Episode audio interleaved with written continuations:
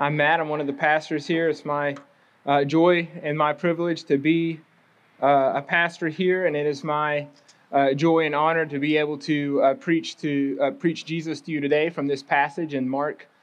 So I'm I'm real excited about that. Um, I hope I don't offend anyone. I'm I do plan on wearing this hat during during the message uh, to prevent the rain from landing on my glasses.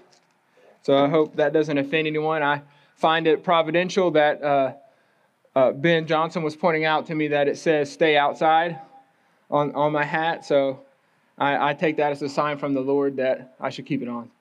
And so it's really a joy for me to see all you guys here, just to know your dedication and commitment and uh, to the word and to each other. It really is a testimony to me and a great encouragement to me. Uh, when when I was landscaping, one of the hardest things for me as I was training new employees was uh, to help them understand what to do when it rains. And so uh, today we are going to read uh, sort of about how Jesus is training his apprentices or training his disciples. And even though it's difficult out here, um, I'm so thankful that you guys are here, that you're braving this difficulty. As, and as we read this text, we'll also understand a lot of the difficulties that Jesus faced and his disciples faced. And so couldn't help but just making that reference uh, as I was thinking about apprentices. And we all we all know what apprentices, uh, you know, what takes place when you have an apprentice when you're training somebody. You can have all the knowledge in the world. You can even be, uh, you can watch uh, your boss or the person training you all day long, but it's a totally different scenario when you finally get out there and you're doing it yourself. When you get your feet wet in the activity, when you participate, there's a, there's a different learning curve that takes place when that happens in any field, any career, uh, any, any job, any task there's that moment where you have that day by yourself, you have that project by yourself, you have that task by yourself, and you've been sent out by your employer, by your trainer, uh, even possibly by your parents to go out into the world and and and to fulfill what they've called you to do. And so that's what we're seeing here today in our text. Today, the disciples are finally being sent out. Up to this point, they've just been spectators. They've, they've just been uh, participating, but now they get to enter into the activity here. And we should see this passage not primarily as a detailed list of directions one, two, three, four, five, or like a bullet point list. This is exactly how you do it. But this passage gives us direction. It points, the, it points us in the right direction of what we should be doing and the perspective that we should have as disciples. There are some things in this passage that are not going to be one to one applicable to our day and our time but we would be we would be wise to examine this passage to find out what direction it is that Christ would want us to go as his disciples we need to know when he sends us out into the world what what should be our mindset? What should be our direction? What what where should we go? And so i'm encouraging you as you have possibly been around the christian faith for a while uh, we we as a culture generally we talk a lot about jesus we read about jesus we're in the church a lot but the the sending aspect is one that we often are lacking in and so I'm hoping that this morning this will give us some encouragement and some uh, some energy, some gumption to kind of take that step forward, that next step to be sent out by our Savior um, the key elements that are in this passage are applicable to us today. We may not have a one to one, it may not be a list of directions, and there may not be one to one application, but the key principles, the model that Jesus is teaching here is applicable for us, and we need to hear it as his disciples. The main idea of this message is that Jesus sends his disciples to advance his kingdom. It's that simple. And how disciples are sent like King Jesus is the question we are going to be answering. How are disciples sent like King Jesus? We're going to look at three parts in this text today. Verse 7 through 8 by trusting in the King. Disciples are sent by trusting in the King. And then verse 10 through 11 disciples are sent by gathering the King's people. Disciples are sent by gathering the King's people.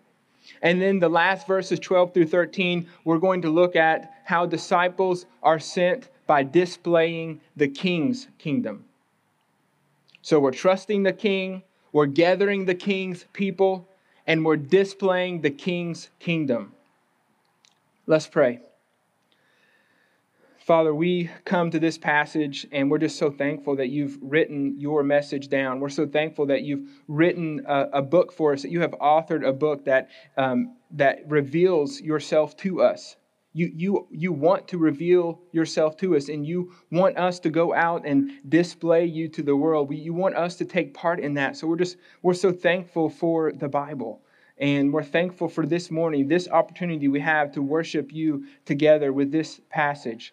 Would you incline our hearts to your testimonies here? Would you open our eyes to see the wonders of your word here?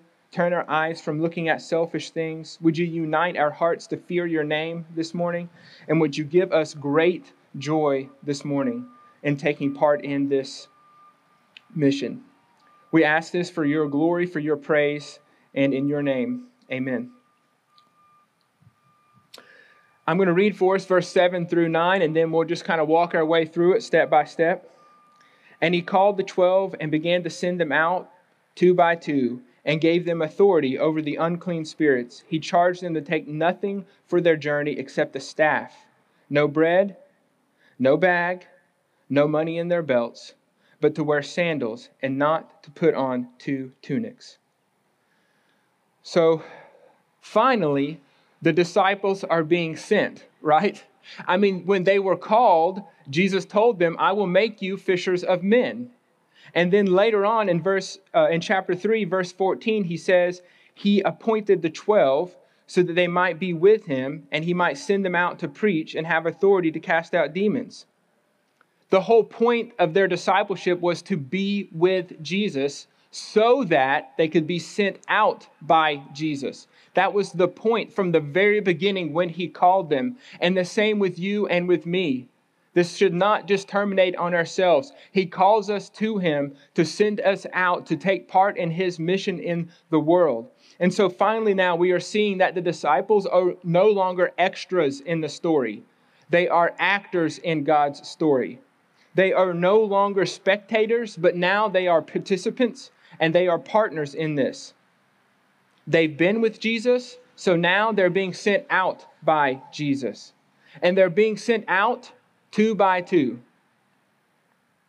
And there are some uh, practical reasons that this might be happening. One for safety, or one just that the kingdom might advance further this way. Instead of going out in a group, if you split up, you might be able to reach more people. Those are some practical reasons that uh, Jesus might be saying this. But there are two other reasons that are much more important for us to focus on here today. The first being that he sends them out in community. They are not doing this by themselves, they're doing this with each other. And it has always been this way from the beginning of time that Jesus has always been about saving a people to display his glory to, to display his glory through. That's how this works. He wants to save a people and he wants us to participate in this mission together. And we do that here at Harvest through our community groups, through our discipleship classes, through discipleship relationship, men's ministry, women's ministry, youth group. These are all ways that we participate in this life together. And we don't just participate with these, these ministries, this community is not just so we can get to know one another the disciples, the group of 12, they weren't there just so that they can talk fishing stories and uh, stories between tax collectors and the fishermen. Oh man, we're so different, but we're all so alike this way. I mean, those are great conversations that we have and I've had with many of you. But the p- purpose here is that he is sending the community out together, he is sending them out on mission. And so, same with us. We, we are together because there is something unique when we go out together into the world when we go out in pairs or in groups into the world, when we go out in community. It's important that we continue this. The other reason that Jesus sent them out two by two was because this would have been uh, this would have went along with the judicial and the Jewish history of sending out witnesses. Having more than one witness, having two witnesses, was to validate the truth of a statement and, it, and that he was sending them out as representatives or as delegates of himself, of his mission. So, this was a way that he was identifying to the people that he was sending to hey, this is a true and authoritative message. And in fact, in that culture, a delegate or a representative or an ambassador that was sent out was one as it was, it was as if Jesus himself had went. That, that's what an ambassador is. That's what a delegate is. It's as if Jesus had went. They were going in the name of Jesus. They were doing it like Jesus. They were speaking about Jesus. That's why they were going. They were going as his representatives. I mean, that's a great, that's, that's to me just shocking that Jesus would do this, that he would empower his disciples to go in his name, and that he empowers us to go in his name. They were appointed as representatives, but as I mentioned, they were also sent out with authority. The one sending Jesus has such authority, he has such control over the supernatural world that he is able to give it to other people that that's just amazing to me. And there's there's here in the text no reference, we need to be careful. There's no reference to a permanent office or a continuation of this type of ministry. These specific instructions do not have a general application for them or even a permanent application for us.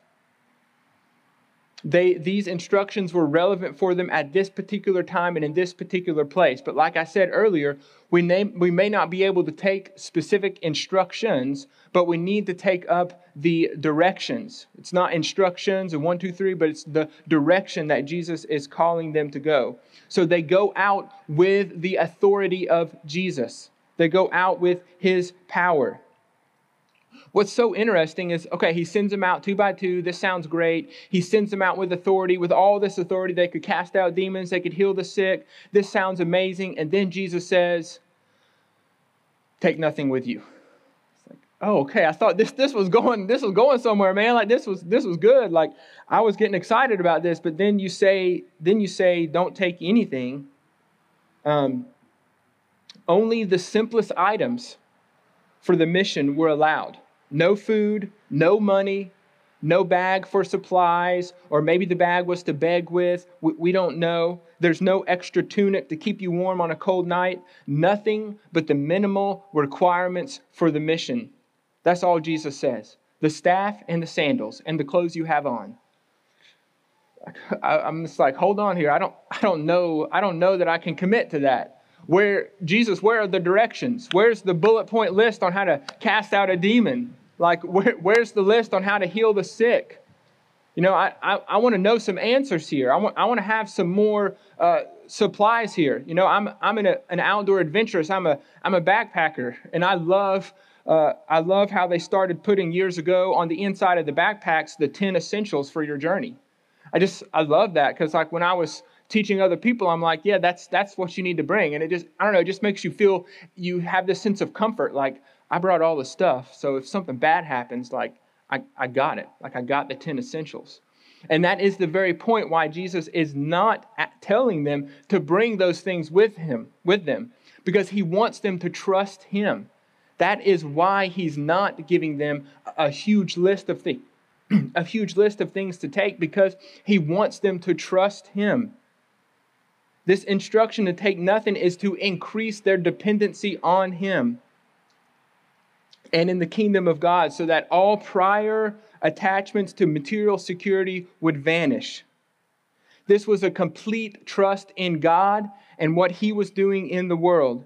This was a complete trust for their food, for their shelter, as representatives, complete trust in God. And are we are like are we to go out like this? Is this how we're supposed to go out? Well, again, not necessarily. It's not a one to one application, but we should be challenged.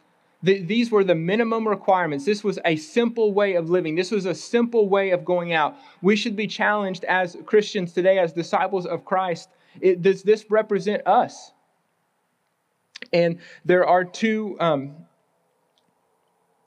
there are two main reasons why he, um, he sent them out with little. One I already mentioned, the trust. He wanted them internally not to be attached to f- physical, uh, material possessions. So it was for the disciples' own heart, but it was also to confirm the, valid, the validity of the message.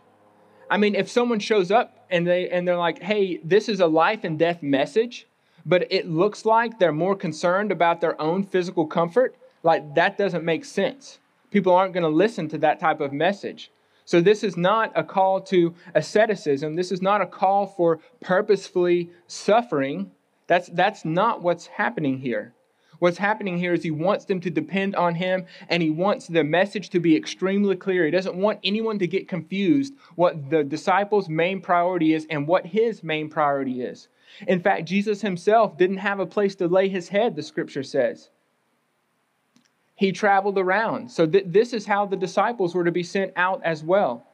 And again, this is not this is not um, a call to uh, get rid of all your physical possessions, but this is a call to examine. Like, are you living simply so that your heart are not is not tied to these physical things, and so that the message of the gospel is clear to other people that look on your life that your life is not about these things, that your life is about trusting in the Lord. It's about His mission and His message.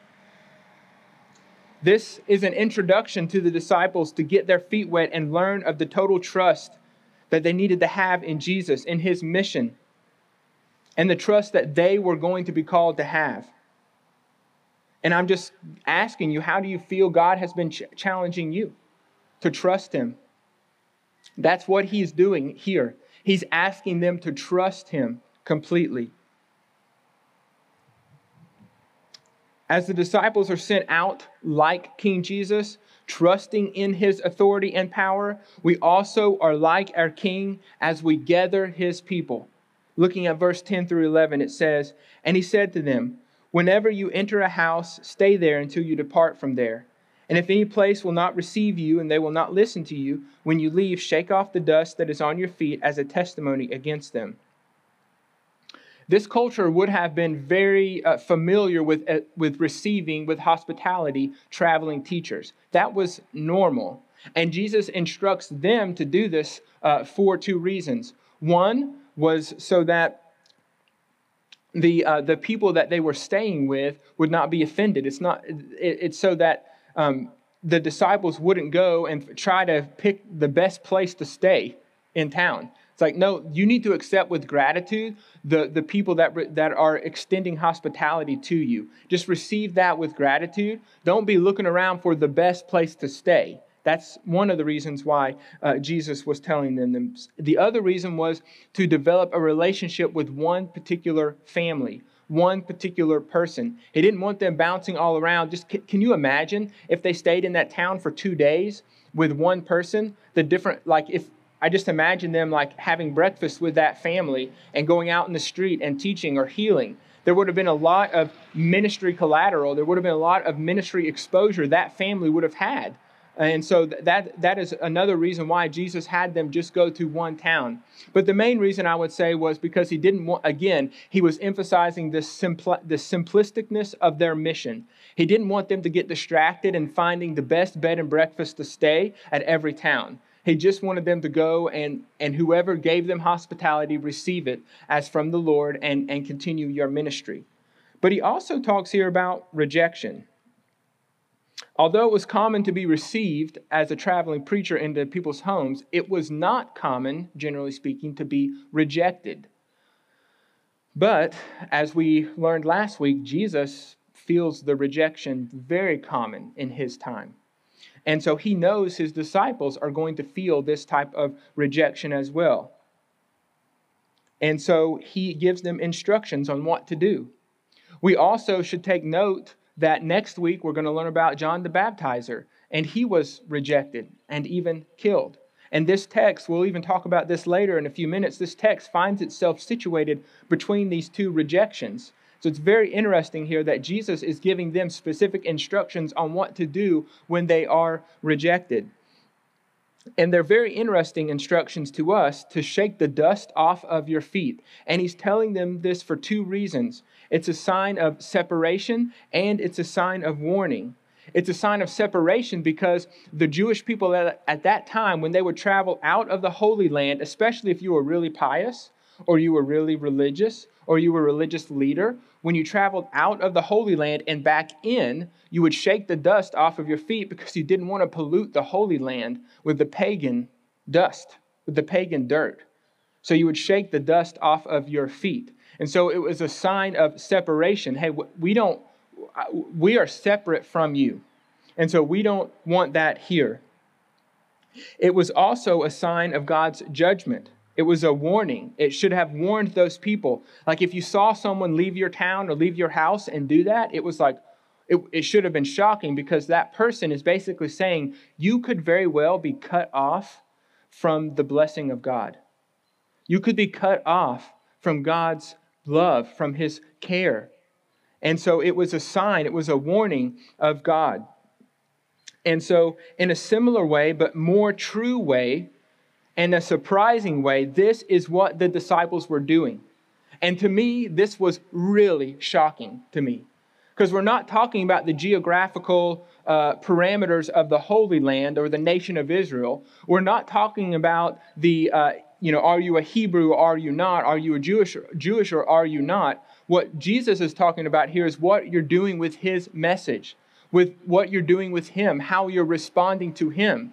So the disciples are going into these towns, and if someone is rejecting them, they're going out of the town and they're shaking the dust off. So they're basically saying, hey, you might be trusting in your lineage, your heritage, or in your geographical location, but that's not enough. That's not enough. That will not get you salvation. That will not get you into the kingdom of God. So he was, this is like the political redistricting on a cosmic scale, right? This is like rezoning on a cosmic scale. God is not set, he is, he is redefining the kingdom, who's in and who's out. Some people would call this sifting and gathering. That's what the disciples are doing here. They are gathering God's people. And it's really easy to look and say, oh man, wow, this the, the Jewish people that they were real pious and religious and self-righteous when they did that. And the disciples are creating this new kingdom. That's really cool. But what is shocking is we we really like to, you know, when we look at our own hearts, we really like to latch on to things that are not the gospel, that are not true, that make us feel like we're on the winning side as well, right? We like to have all kinds of division in our society today from the beginning of time. There's been divisions, all, all, all kinds. Some of them are um, serious, some of them are more lighthearted, some of them are sinful, some of them are not. Some of them are helpful, some of them are not helpful. But there's always been div- divisions, there's always been dividing here. There's a new type of dividing that's taking place, but I want us, I want us to understand that this, you know, we, we, we love to divide. We divide young and old, native or foreigner, black or white, vaccinated, unvaccinated, Republican, Democrat. Those are the things that we like to divide over. But Jesus is calling people here. No, there is a cosmic message here. There is a, a cosmic thing that we all have to deal with, and this is who Jesus is. This is when we interact with his message and his display of his kingdom. What kind of decision are we going to make? This division of who's in the kingdom and who is not in the kingdom is the most important division that we could ever imagine. And that's what his disciples are taking part in. And I, I just have to ask myself and ask us, like, how often are, are we, how often do we put our trust and our hope in being on the winning side of whatever dividing market is that you that you like to get worked up about? We all have them. But is is it this? Are, are you going out like this to gather his people? And I just also have to bring up like th- this is a very urgent message that the disciples are sending. It's an urgent message that's demanding a response. Repent of your sin and trust in God, the true King who is willing to take care of your sins. This is less of a discussion and more of a defining moment. That's what it's not. It's not a. It's not a. It's not a, a argument that's going on here. It's a. Hey, here's here's here's the kingdom. Yes or no? That's what's happening here. And so you say, well, Matt, is that how I'm supposed to like share the gospel? And not necessarily. But the point still remains there was an urgency to their mission at this time. They had a specific geographical parameters and time limit, and so they, they needed to be urgent in their message. And so, same with us, though. When we're having conversations and building relationships with people, there needs to be some sense of urgency within our spirit to get to the gospel. Like, and, and there, it might be the course over weeks, it might be months, but there is at some point that needs to be discussed and talked about, and every person has to come to um, a crossroads where they decide Am I going to trust this king? Am I going to follow this king? Am I going to follow Jesus? Or am I going to go my own way? And so I, I, must ask, like, have you made that decision? Have you uh, made, uh, ha- have you come to that crossroads? And as these disciples were being sent by Jesus, trusting in Jesus, gathering his people, they are also displaying the king's kingdom. We read in verse 12 through 13 So they went out proclaiming that people should repent. And they cast out demons and anointed with oil many who were sick and healed them. This message here to repent sounds very similar to John the Baptist's message. If you read carefully, you'll read it just says repent. Jesus' message was repent and believe the kingdom is near. The kingdom is here. I'm bringing the kingdom. But the disciples' message here and uh, John's message was more just repent. And why is that? That is because they had not even fully grasped themselves the full extent of this mission. They were not aware even fully like how um, how near this kingdom was, that they were actually eating dinner with the king. They were with the king. They were being sent out by the king. They had not fully grasped that yet. And so we are on the backside of his whole life, his the cross and his resurrection. We have more pieces of the puzzle than the disciples did. But we also are still waiting on a kingdom to come when his kingdom will come in full. And so we have some uh, similarities to the disciples here in, in, in their perspective. We also are preparing the way for the coming kingdom, the kingdom that is that has come and is coming again in its fullness. We are preparing the way. They may not have understood the nearness of the kingdom, but they were displaying the coming kingdom by following the king's instructions. The proclamation of repentance is only a part of what they were doing. Interestingly, the text records no instructions from Jesus about preaching. We only know that they, their ministry involved preaching because Mark's summary here in these two verses. The emphasis in this passage is on the disciples' instructions of what they are doing. And in these verses, preaching is only one of the three aspects of their ministry. They were also casting out demons and healing the sick. And let's not forget that these were average men. These were average men that had just been with Jesus. This display of the kingdom was foreshadowing of the ultimate deliverance that Jesus would bring to those in bondage to sin and finish the work on the cross. And this, this oil here was commonly used for medicinal purposes, but it was more common and applicable here to symbolize God's presence, His grace, His power. It also symbolized His care and, and to restore a person. These were average men that got to take part in displaying God's kingdom in this way. And we may not have the power to cast out demons, and we may not have the power to heal the sick, but we can go into our communities and into our workplaces and into our homes and into our relationships and still display the kingdom. We display the kingdom when we care for the marginalized, for the downcast, for the rejected, we display the kingdom when we partner with ministries like IJM and Invisible Girl Project and Lifeline. We display the kingdom when we enter into whenever we enter into a conflict with our children with love and compassion. These are all ways that we display the kingdom. Sometimes it can just be in everyday acts of kindness that we display the kingdom. As disciples, we trust in the king, we gather the king's people, and we display the king's kingdom. And let's let's as we as we wrap up our time here, I want to bring us back to this um, idea that Mark is placing this instructions to the disciples right between the rejection of Jesus and the rejection of John the Baptist. And in fact, after this text today, there's this whole there's a whole dialogue all the way to verse 29 that talks about John the Baptizer and his rejection and his death. And then we hear that the disciples come back in verse 30.